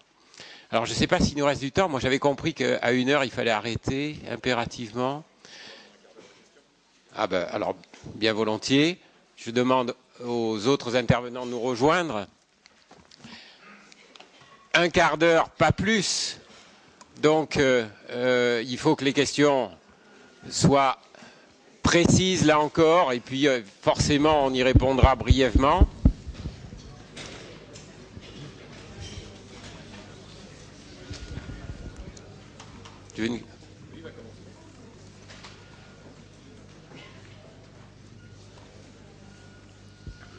Mais pendant qu'on s'installe, que la, euh, pose la première question. Bon, euh, je, vais poser la, je vais poser la première question euh, à Bernard Stiegler, justement.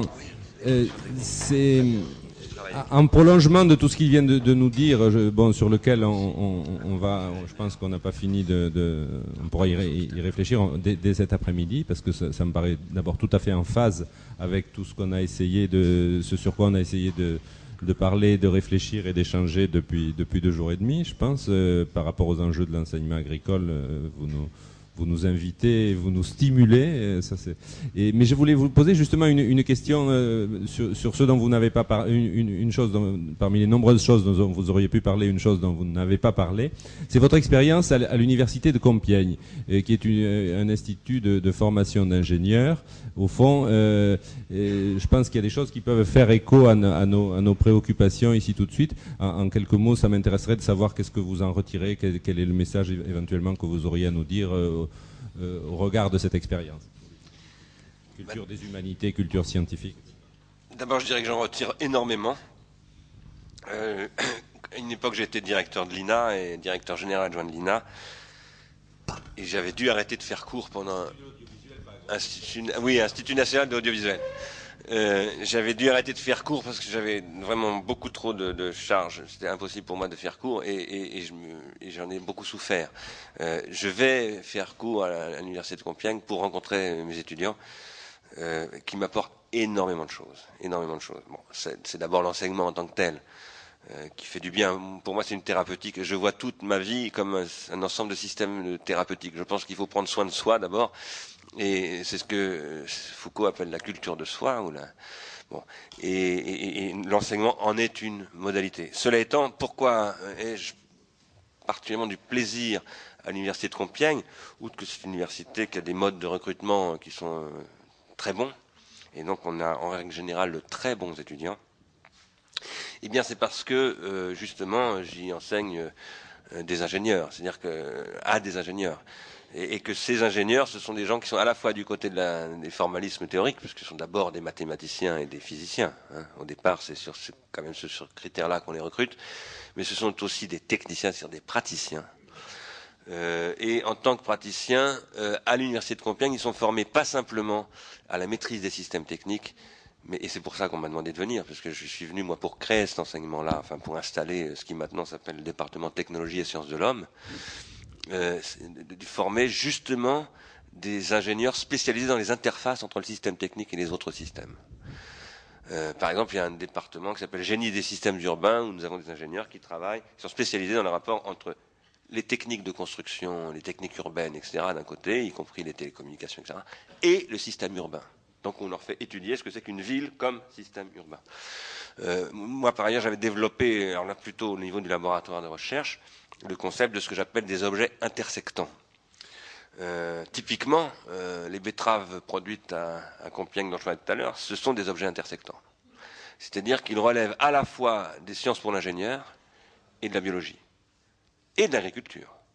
Donc ils appartiennent à plusieurs systèmes, ils forment intersection avec des systèmes, et ce qu'on a essayé de systématiser, si j'ose dire, quand j'étais à l'université de Compiègne, parce que maintenant je n'y suis plus qu'un prof associé, qui je fais trois heures de course et tout, mais à un moment donné, j'avais la responsabilité de ces enseignements, c'était une approche systémique, mais pas systémique au sens traditionnel de la systémique, en essayant de penser euh, la systémique avec Gilbert Simondon, justement. Euh, Gilbert Simondon a été un penseur de la systémique qui a renouvelé en profondeur la systémique en essayant de la penser précisément comme un processus d'individuation et pas comme la systémique de Bertrand Lanfy ou de gens comme ça. Pardon? Oui.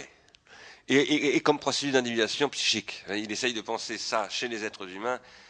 pour Simondon, penser le processus d'individuation du système technique, ça passe par l'individuation psychique, donc par la question de la singularité, donc du, non calculable.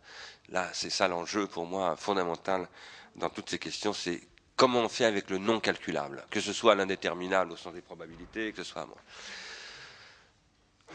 Voilà. Donc, euh, évidemment, cette, euh, cette expérience à Compiègne qu'on va être extrêmement importante. Je continue à y contribuer. Euh, et nous essayons, dans les enseignements à Compiègne, de décrire l'évolution du système, du processus d'individuation industrielle. Et de faire que les ingénieurs aient une, pas dire une conscience, mais en tout cas qu'ils soient armés pour comprendre que l'industrie elle-même s'individue. C'est un processus qui n'arrête pas de se transformer. Par exemple, l'industrie de, du début du XXIe siècle n'est déjà plus du tout celle des années 70. Et, et, ce processus d'individuation de l'industrie, il n'est pas compréhensible si on ne l'articule pas sur l'individuation psychique. Par exemple, comment, comment est-ce que la, psyché actuelle se constitue? Moi, je fais des cours en ce moment où je parle énormément de psychiatrie, des choses comme ça, ces ingénieurs. Et c'est très très important qu'ils voient comment euh, des psychiatres actuellement, j'ai fait venir il y a deux mois au théâtre de la Colline dans le cadre de cette association dont je parlais tout à l'heure, Ars Industrialis, euh, Marc Valeur, qui est médecin-chef de Marmottan, qui étudie l'addiction. C'est l'héritier euh, intellectuel et institutionnel de Olivenstein, qui a été le grand spécialiste de la toxicomanie. Eh ben, qu'est-ce que fait Marc Valeur aujourd'hui? Il écrit sur les jeux vidéo comme système d'addiction. Euh, il est venu parler avec nous de l'achat compulsif comme système d'addiction. Euh, voilà. Euh, j'essaye de faire travailler mes élèves ingénieurs sur ces questions-là, parce que ça, ça passe par des techniques. Il est évident qu'un jeu vidéo, c'est une technique informatique en réalité, et audiovisuelle, et que ça crée des processus addictifs nouveaux. C'est très important avec les ingénieurs d'étudier ça. Si vous voulez, pour terminer ma réponse à votre question, ce à quoi j'essaye de les former, c'est à ce que j'appelle une écologie industrielle. Mais une écologie euh, qui se pense d'abord comme une écologie de l'esprit. Il y a une écologie, bien évidemment, euh, des ressources, énergétiques, des équilibres, des grands équilibres de nature, etc. Et ils sont absolument capitaux, ces problèmes. Parce que sans eux, rien n'est possible.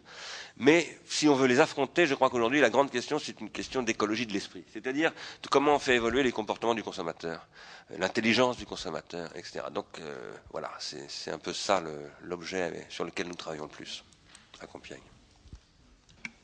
J'ai aussi une question qui euh, me brûle les lèvres. Dans, dans, ce jardin limité dans lequel se trouve notre espèce, en définitive, mais pour lequel vous nous avez expliqué que pour nous individuer, il nous faut constituer des groupes.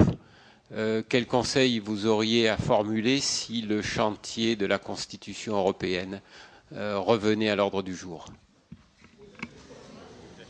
Merci de cette question qui me fait très plaisir. Euh, je ne veux pas trop faire de publicité pour mon association, mais quand même, il faut que je vous dise que Ars Industrialis a été fondé par cinq personnes, dont mon épouse qui est juriste et trois autres personnes qui sont trois philosophes. Et nous avons créé cette, euh, association pour deux raisons. C'est moi qui suis à l'initiative de la créer. Nous étions euh, amis, nous avions décidé de créer un séminaire en commun pour nous dire il faut nous individuer en groupe. Nous faisons un séminaire tous les mercredis soirs au Collège de philosophie pour essayer de penser collectivement. Je pense que c'est extrêmement important de penser collectivement aujourd'hui, qu'on ne peut plus penser tout seul. C'est absolument impossible. Et nous essayons de faire venir dans ce séminaire et dans cette association bah, des physiciens, des mathématiciens, des juristes, des médecins, des psychiatres, etc., des, économistes, des chefs d'entreprise aussi. Mais euh, nous avions décidé de créer ce séminaire et puis à un moment donné, nous avons euh, constaté que nous n'allions pas voter la même chose le 29 mai. Euh, Qu'une partie d'entre nous voterait oui et une autre partie voterait non. Moi-même, je vous le dis clairement, j'ai appelé à voter non. Euh, et nous étions bien embarrassés. Et par ailleurs, je faisais beaucoup de conférences à ce moment-là, suite à un livre qui a eu pas mal d'échos qui s'appelait Mécréance et discrédit, dont d'ailleurs les deux, tomes suivants viennent de paraître et qui est un livre très politique, où je parlais beaucoup, le titre, ce sous-titre était un peu, violent, c'était La décadence des démocraties industrielles. Ça m'a valu énormément d'invitations à faire des conférences, et à chaque fois que je terminais mes conférences, les gens me demandaient, mais maintenant, qu'est-ce que vous allez faire? C'est bien gentil ce que vous racontez, mais qu'est-ce que vous allez faire? Et un jour, j'ai dit, bah, je vais faire une association. Je l'ai décidé en, en répondant. Et j'ai proposé à mes amis de faire cette association et on est tombé d'accord parce que nous savions que le 29 mai, enfin au soir ou le 30 mai, il y aurait un gros chantier, quel que soit le résultat du référendum. Parce que nous savions que le pays était clivé profondément. Et que euh, nous, nous avions. Moi, j'ai voté non, mais extrêmement triste de voter non. Hein, J'aurais voulu voter oui. Et mes amis qui ont voté oui, ont voté oui vraiment en se disant je serais bien mieux de voter non. Mais euh, bon. Donc on s'est dit euh, soyons capables le 30 mai de. Voilà. J'ai d'ailleurs publié un livre qui s'appelle Constituer l'Europe juste à, ce moment-là, enfin juste après. Et, je disais dans l'association il y a deux semaines, il faut que nous relancions le chantier de la Constitution européenne. Il faut que nous le relancions parce qu'il euh, n'y a aucun doute. Euh, j'avoue, parfois je me dis peut-être que j'aurais dû voter oui. J'avoue que je dis ça, puis après je me dis non, pas du tout, j'ai eu bien raison de voter non. Mais euh, en tout état de cause, il est extrêmement préoccupant de voir la situation de l'Europe actuelle, et il est évident qu'il faut faire quelque chose. Alors, qu'est-ce qu'il faut faire? Eh bien, c'est pour ça que nous avons créé cette association, et il faut développer une politique industrielle. Dans notre association, ce que nous disons d'abord, c'est que l'Europe est un échec, d'abord parce que l'Europe a renoncé à toute politique industrielle. Et quand je dis industrielle, ça veut dire une politique agricole pour moi. Hein. Euh, industriel, ça ne veut pas dire euh, bien de métallurgie ou de choses comme ça. Nous vivons dans une société industrielle, aussi bien dans les, dans les fermes de la Beauce ou, ou même de l'Aveyron que euh, partout. nous sommes dans une société industrielle. Il faut développer une nouvelle politique industrielle. Et développer une nouvelle politique industrielle, ça veut dire d'abord créer des nouveaux modes de vie. Parce que c'est ça une société industrielle, ça crée des modes de vie. Mais ces modes de vie doivent être des modes de vie et non pas des modes d'emploi. J'ai pas eu le temps de développer ce point dans mon propos de ce matin, mais je voulais le faire. Je voulais dire que quand José Bové met le feu à un McDonald's, c'est qu'il s'en prend à un truc qui a substitué à des modes de vie des modes d'emploi. Les modes d'emploi ne suffisent pas à la vie, à l'existence humaine. On ne peut pas être constitué par la conformité à des modes d'emploi. Voilà comment on emploie les semences euh, Monsanto, Terminator. Non, c'est pas comme ça. Nous devons avoir des modes d'existence, ce sont des savoir-faire, des savoir-vivre, etc. Il faut développer un nouveau modèle industriel qui rend aux acteurs de la société industrielle la possibilité de développer des modes de vie, soit comme producteurs, soit comme consommateurs, soit comme distributeurs. Et c'est tout à fait possible. Avant de passer au centre Pompidou, où je suis arrivé depuis trois mois et demi maintenant, j'étais responsable de l'IRCAM, et à l'IRCAM, j'avais tout un secteur qui produisait, du logiciel libre.